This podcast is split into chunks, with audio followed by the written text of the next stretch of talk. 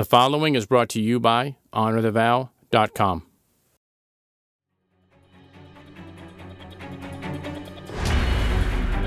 Welcome to Rapid Fire.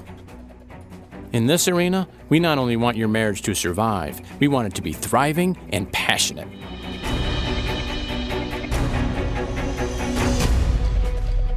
To achieve that objective, we're going to go straight to the issues. No sugarcoating, no protecting egos, just man to man.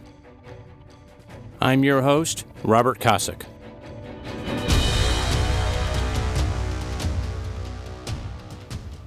Hi, and welcome to episode 29 Plain and Simple.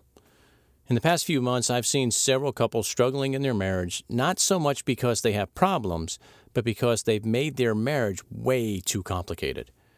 What I mean by too complicated is that they pile up the small issues until they have this huge pile of junk. Then they stare at that junk pile and get overwhelmed by the thought of trying to clean up the mess.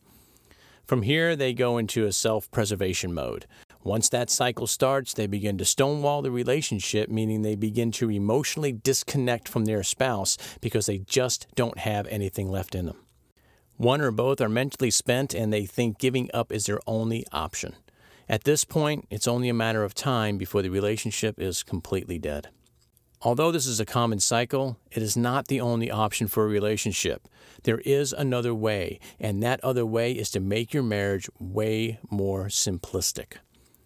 The first step in making your marriage a little bit more simplistic is to get your relationships in the proper alignment. Your relationship with God comes first. That means spending time in prayer, Bible study, etc. Having a strong relationship with God will greatly impact your relationship with your spouse. The second relationship to get in alignment is with your spouse.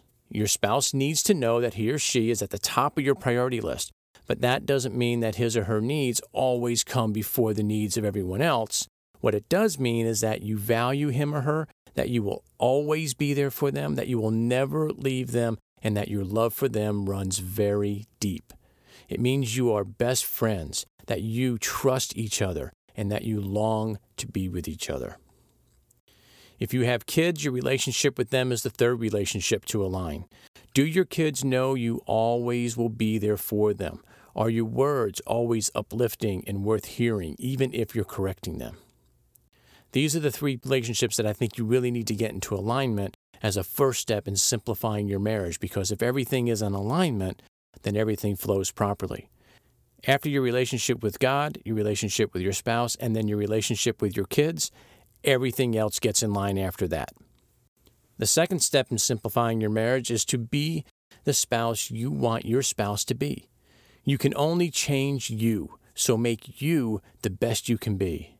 For example, when you mess up, you want your spouse to forgive you and to not hold it against you. If that is what you would want, then you should start by forgiving your spouse when he or she messes up. For more on forgiveness and apologizing, go back and listen to episodes 14 and 15. Step one, align your relationship. Step two, become the spouse you want your spouse to be. The third and last step is to be thankful for what you do have.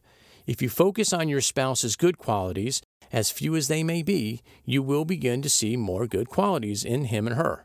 That's just common sense. Let me give you a quick example, though, just to prove my point. Take the palm of your hand and put it up to your nose. What do you see? Well, mostly just your hand. You can likely see a little around the edges of your hand, but your focus will generally be on your hand because that's about all you can see.